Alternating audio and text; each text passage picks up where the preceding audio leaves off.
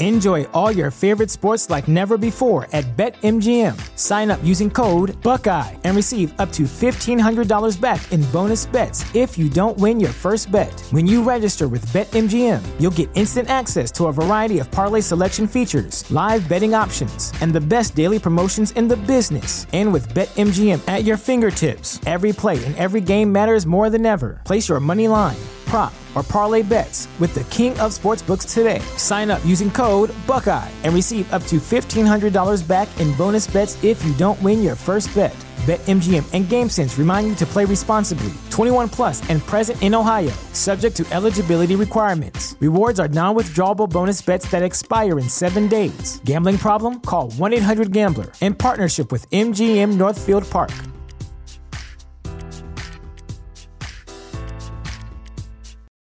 For the ones who work hard to ensure their crew can always go the extra mile, and the ones who get in early so everyone can go home on time, there's Grainger, offering professional grade supplies backed by product experts so you can quickly and easily find what you need. Plus, you can count on access to a committed team ready to go the extra mile for you. Call, clickgrainger.com, or just stop by. Grainger, for the ones who get it done.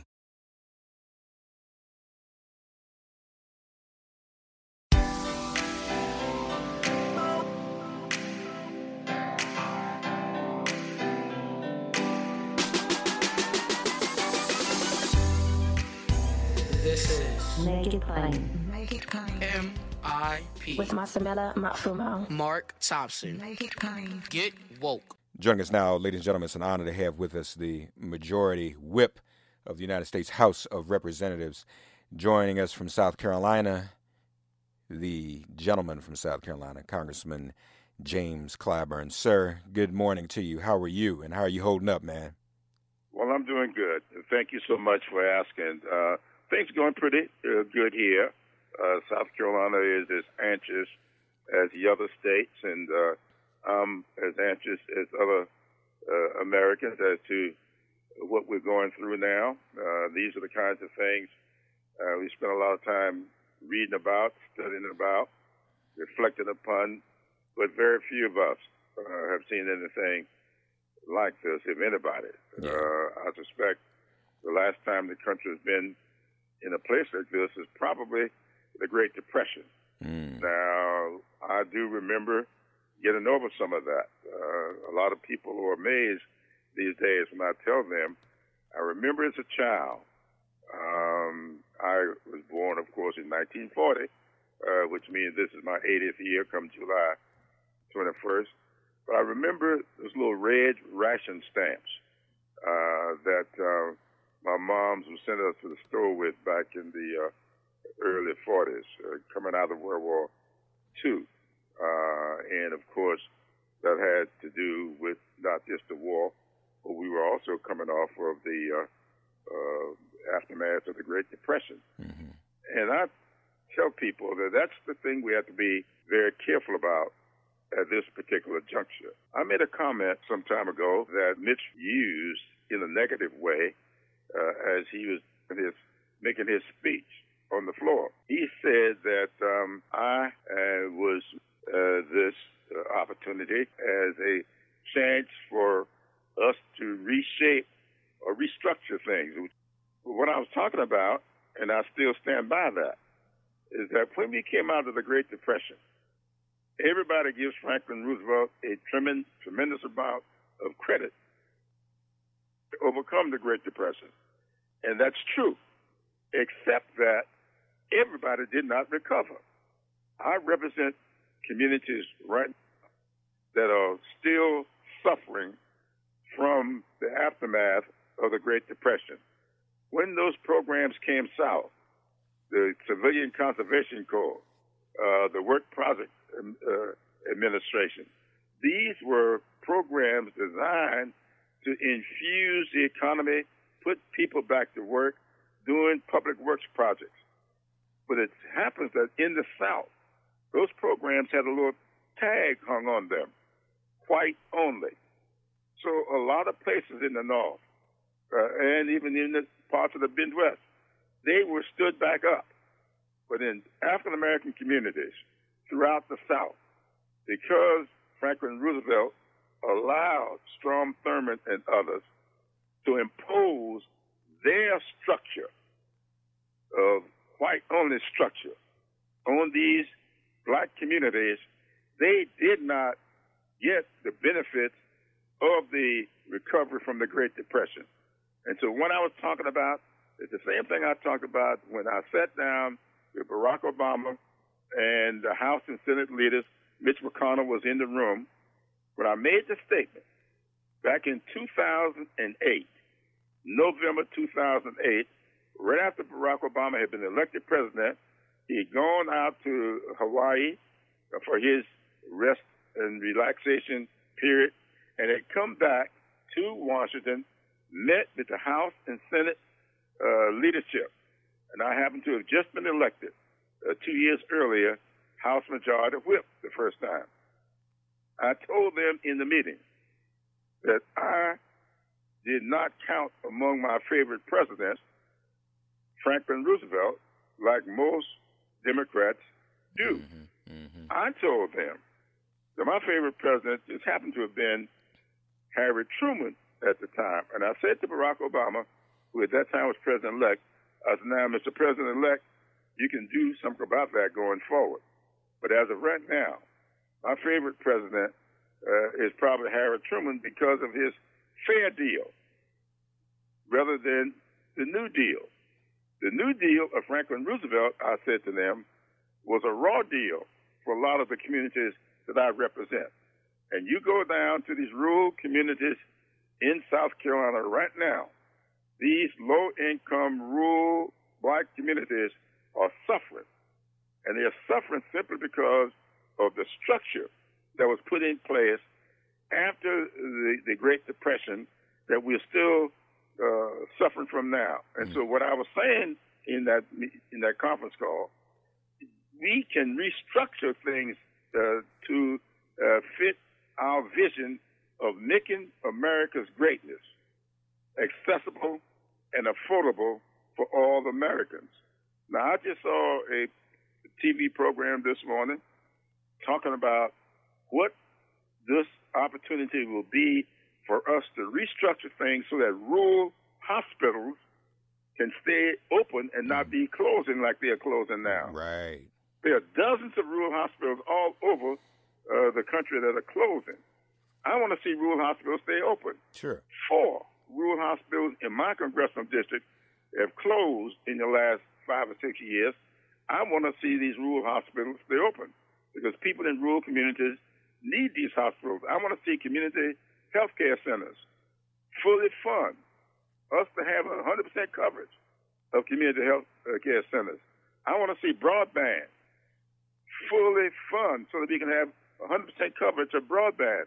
Now, because of this coronavirus, uh, virus, my grandchildren are getting their education via the internet. Mm-hmm, mm-hmm. What about those children that are not connected to the internet in these rural communities?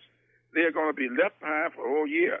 I want to see stuff restructured so that my vision of making education accessible and affordable for all realized. I want to see health care accessible and affordable for all. So Mitch McConnell uh, misusing my vision to assign his vision to it.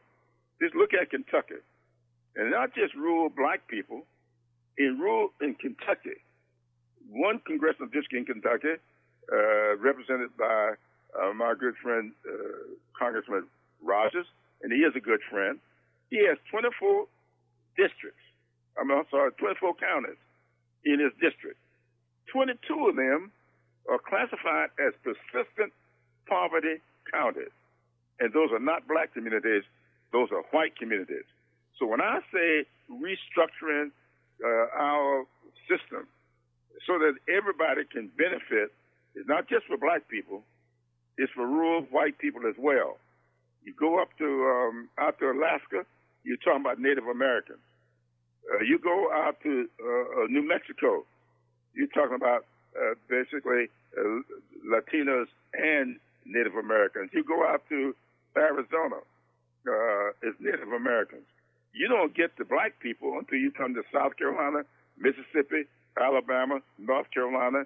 So this is not just about black people. This is about low income communities. This is about rural communities that have been left out of this process. So I want to say to Senator McConnell, that's what I was talking about. And I would hope that Amy McGrath, is out there running against him now, will pick up on this and, and make him answer to those rural people in, uh, in Kentucky why he keeps leaving them out of these recovery packages that he's putting together for high income Wall Street uh, corporate people and not taking care of those low income communities in Kentucky. So, in terms of, and, and I thank you for that explanation because let me say this first of all.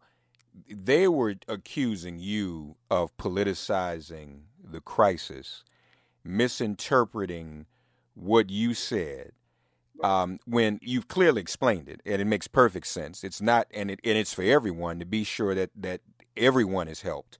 Um, eh, uh, and more on that in a minute. But it seems to me they were the ones. You weren't doing anything exploitative. They were the ones exploiting your statement out of context. I mean, that's what it clearly looks like. That's, that's exactly what they were doing. Uh, and it's so interesting because I'm watching this TV this morning, and they used the term. It's time for us to restructure our health care delivery system. Right. That's all we are saying. The Affordable Care Act was an attempt to restructure the, the uh, health uh, system. And that's what uh, we're trying to do with community health centers restructure our, our health care delivery system. We know how expensive it is. We know it's not accessible or affordable by everybody. And it needs to be restructured. And any African American or low income white person that disagrees with that must not know what their real plight in life is. And so right, I'm right. not going to ever back away from that well, because we all know that we have put in place a system that was structured and the foundation of which was slavery, Jim Crow laws, and uneven, um, what I would call uh, recovery uh, programs coming out of these recessions. Every time we have a recession, we take care of the corporate community and leave others to fend for themselves. And that's what this is all about. We have a structure that was based upon free slave labor, unequal laws of Jim Crow, and we are saying uh, that um, we ought to put back in place things as they were before uh, the uh, the recession. No, we ought to take this as an opportunity to restructure things so we won't have low income people suffering uh, when you come out of uh, a recession. So I'm not going to back away from that. I just hope my constituents, I know my constituents understand it. right. Uh, but I hope they will not allow themselves to be uh, taken in by Mitch McConnell. He's one of the best speech makers I know. He's a pretty pretty slick dude, uh, uh, and uh, and a lot of people will believe that foolishness. Well, and, and not only is he slick and, and spreading foolishness and falsehood, but so is the president, isn't he? Because you're talking about rural areas, many of which are white, many of it, many of which are closing hospitals because their governors won't expand Medicaid when exactly hospitals right. are needed in this pandemic. Trump is trying to convince these very same people that the pandemic is only going to affect blue states. He's even been saying red states we're going to open them back up. I mean, so he's misleading. You talk you when you literally talking about they must not know their plight. I That's would right. say tr- they don't know it because Trump is is lying to them about their plight. That's exactly right. And a lot of them are drinking the Kool Aid. Uh, he's still stirring it up, and many of them are drinking it. And when this thing is all over, uh, all you got to do is look at what he said when he signed this law He put in place a law that would say to them, you are, we are going to stand businesses back up, but we are not going to allow your children and your friends uh, to rip off $500 billion. We ain't talking about 500 million there now. $500 billion to stand businesses back up. And Trump is saying, I'm going to ignore any attempt uh, of oversight on your part. Uh, and that simply means I plan, when I come out of this presidency, for my children and their children uh, to be wealthy, more wealthy than they were when they went in, and I'm going to do it at your expense. And rather than getting programs down to Main Street so that you can get your restaurants back open, so that you can get your uh, self-help uh, uh, stores uh, back open. Uh, I'm going to rip this money off for my children and grandchildren operating up here in New York, for them to be wealthy and you to stay where you are. So I'm going to ignore any attempt to making sure that you get this money and my children don't get it. Mm-hmm. And, and, and we're buying that. And that's exactly what this guy just said when he signed the law. We put in there that there's going to be oversight, uh, there's going to be an inspector general, and then none of this money can be used for your businesses. It is unconstitutional uh, for anybody to be benefiting the, using the presidency to benefit themselves, and we are quietly allowing this man to do it simply because he's feeding us Jim Crow uh, with a new flavor, and we are buying it. So now, in the bill and what you all put in, does that come as close as possible to the equity that you are arguing for and that was missing uh, after the Depression? In many instances, it does. Not as much as I would like. I just sent a, a um, piece out to the Congressional Black Caucus, and I gladly share it with anybody. We put it on my web page. Anybody who is interested in it, I ask them to visit uh, my my web page, and you can pull it down. And it's a piece on exactly what I'm talking about now. And I attached to it an article in Essence magazine mm-hmm. uh, that is being published this month on how this uh, process that we just put in place, how it needs to be made to benefit rural communities. That whole piece, and it's got charts and everything to show exactly what is happening in the rural communities. And I would hope uh, that uh, your listeners will go to my website, pull it down, uh, and all, and it's entitled "This Is Our Country Too." Mm-hmm. Mm-hmm. No, no, that's that, that's very, very important. Um, it, it goes without saying what what Trump has uh, done and not done in this crisis and how poor his response has been. Unfortunately, in this crisis, you know, we have to deal with a lot of things. There is a presidential election. You, um, Majority Whip, have played a significant role in that. Um, what is going to happen? I mean, people are afraid. People may not be as focused on voting, not to mention the census, as they should be. What, what, what, are your thoughts about that? Do you have concerns? Where are we on um, moving to mail-in ballots? Um, I mean, he, speaking of exploitation, he he could use this as an opportunity to continue to suppress the vote and steal the election. Absolutely, absolutely. And what I think that we need to do, uh, really, uh, is look at what we just did with this this bill.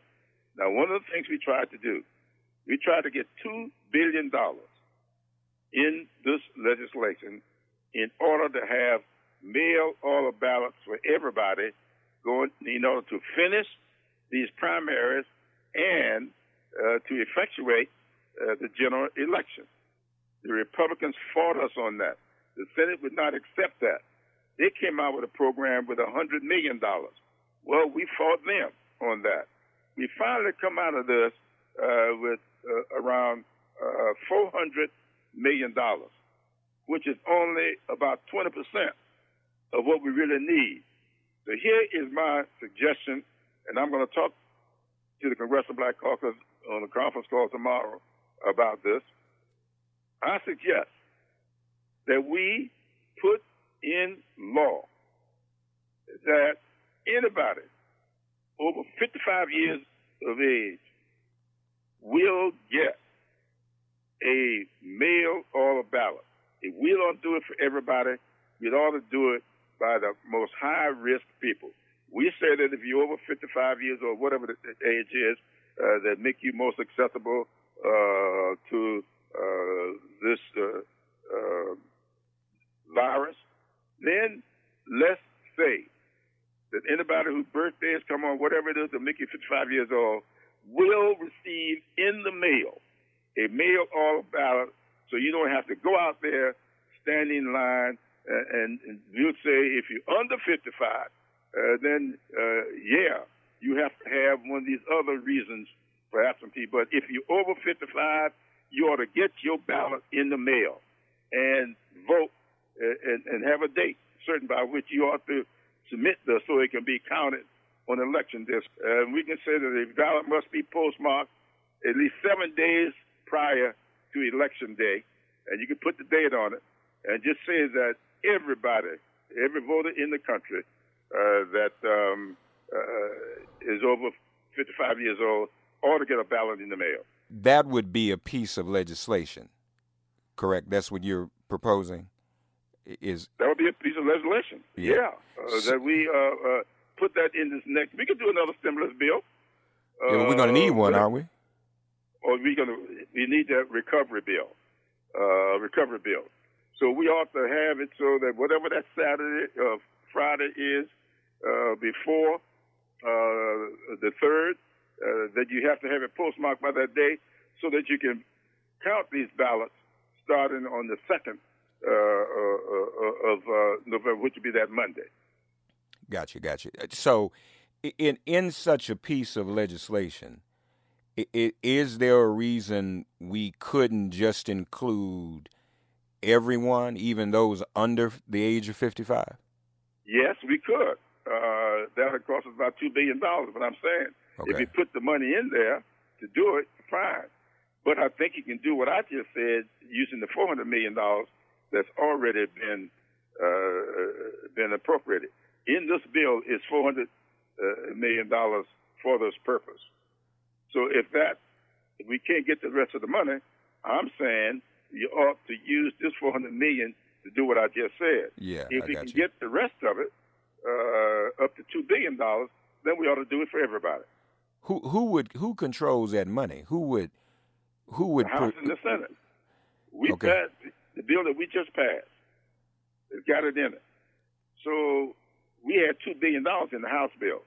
The Senate refused to accept the House bill, so they put in four hundred million. And so we then agreed to the four hundred million.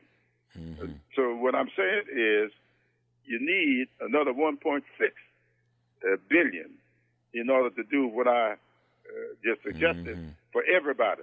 Mhm. So when we come back and do this new bill, which a lot of people think will be around July 1, let's put the rest of the money in there uh, so that everybody uh, will have the ability uh, to mail in, uh, whatever the stipulations are. Uh, put it on there so they can come in uh, prior to the election day. Because I don't think now some jurisdictions, and I think this is really unfair to the American people, to say that if your ballot is postmarked by election day, it must be counted. I think that's unfair to the American people because you know what happens. Two weeks after election day, you're still hanging in the balance. People still counting the mail-in ballots. I think the mail-in ballots ought to be postmarked prior to election day, uh, giving the mail three or four days in order to get there, so that you can start counting mail-in ballots. Hopefully, the day before election day, uh, that Monday, and hopefully get the rest of them counted uh, by the close of business on Tuesday. Are you concerned about apathy uh, when it comes to voting in the midst of this crisis? I'm not concerned about apathy this time. I'm more concerned about complacency. I don't think the uh, apathy is there. I think people are tuned in. I'm concerned about complacency that can come out of feeling of voter suppression and uh, of people just absolutely losing faith in the system. So that is what I'm concerned about. Right. Uh, apathy means you don't care. Complacency means, yeah, it doesn't matter. Uh, I want people to feel that this election matters. Mm-hmm. And that's what bothers me. Uh, yeah, we're going to have an election, but what I do won't matter. No, I want everybody to feel that what you do will matter. Don't be complacent about this election. Let's do what's necessary. Because if we don't go out and vote, if we do not change the trajectory that this country is on, uh, that moral uh, uh, arc of, moral universe uh, will not bend uh, toward justice.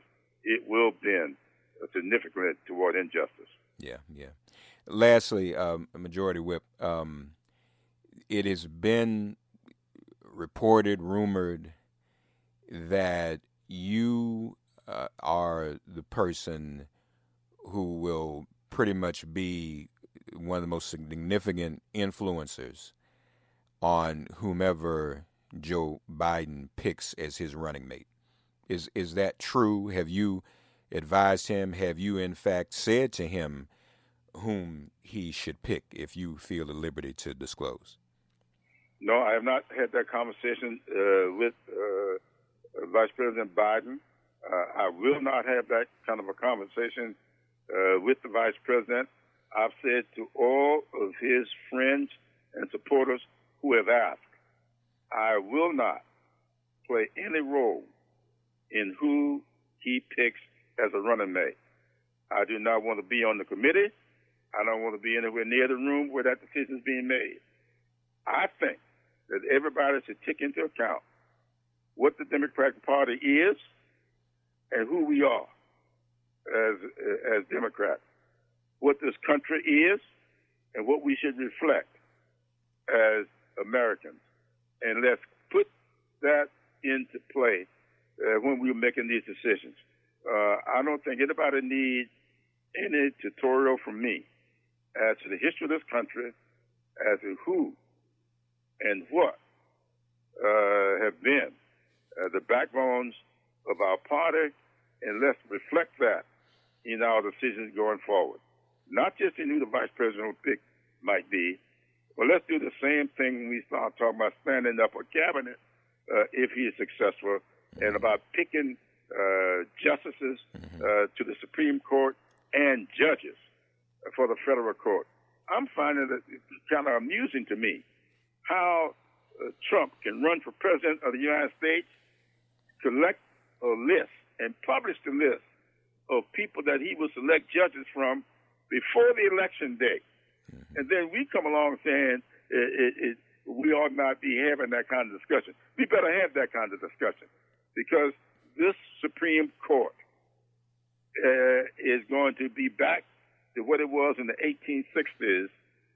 These judges are going to be back to what it was in the 1830s if we do not get a president in office and a system that will allow uh, judges and jurists is what we call, uh, and justices is what we call the Supreme Court. Uh, folks, we don't call them Right. judges, we call them justices. Right. So the justices, because I find it interesting, and I don't mind telling people, we got three women on the Supreme Court, and they're fine women. I like them all. Mhm. Not a single one of them is black. And I think that, that is something they ought to do about, and I'm open about that. I'm not saying who, but I am saying what. Yeah. And that is where I stand. Well, I think he heard. I mean, he said that, and you're right. If you go by the history, and you're one of our preeminent history teachers, if you go by the history and you take a quiz, then you know, you kind of know have to know who you have to pick and who is underrepresented. And- Absolutely. And and, so, uh, while you have not maybe said it explicitly, I, I think implicitly people have gotten the impression from your history class that he ought to pick a black woman. Well, you know, I've said uh, this publicly. I think it ought to be a woman. I personally, being the father of three black women, I prefer a black woman. But that is my preference. That doesn't mean it has to be that. But to me, it has to be a woman. There are a lot of qualified white women uh, uh, uh, who I like and respect, and I think there are equally qualified black women who I like and respect. So it has to be a woman. I prefer a black woman. Yes, sir. Yes, sir. As as always in your service to us, um, you always give us a history lesson, and what a powerful one in terms of what happened during the Depression, um, and learning from those lessons. Um, you ought to they ought to have a class that Mitch McConnell and others are required to attend in in every year in terms of orientation, because it what you said is not partisan, and there are a lot of people who are being hurt by this, who look like them, who look like who are, who are Kentuckians, who who are, who are Trump supporters, and That's exactly um, right. and you know they have to be looked out for as well, and not not lied to. I don't know how you tell people, frankly, well y'all just may need to die to help the economy. That's what they've been. The, the lieutenant governor of Texas said that. That's exactly what he said. That's exactly what he said. So, Yeah. so that is that is about as close to playing God as anything that I've seen in our governmental process. Uh, and, and that's the kind of foolishness these people will say. Anything, as outlandish as that is, in order to keep you focused on something other than what they're really doing. yeah, yeah, yeah. The majority whip folks, James Clyburn. Thank you as always, sir. Thank you very much for having me. All right, and we'll talk again. Look forward to seeing you soon. Yes, sir. Thank you for listening to Make It Plain and Get Woke. Remember to listen, like, and subscribe on Apple Podcasts, Spotify, and wherever you get your podcasts. Also, subscribe to Make It Plain and Get Woke daily. Check out makeitplain.com to subscribe. If all minds are clear, it has been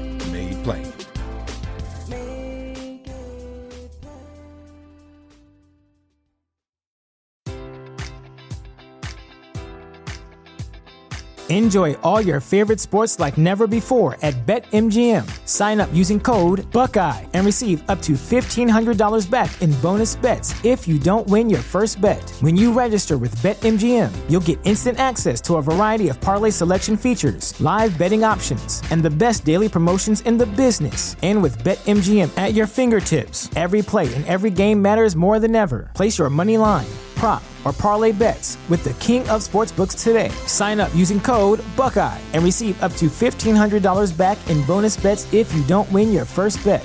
BetMGM and GameSense remind you to play responsibly. 21 plus and present in Ohio, subject to eligibility requirements. Rewards are non-withdrawable bonus bets that expire in seven days. Gambling problem? Call 1-800-GAMBLER. In partnership with MGM Northfield Park.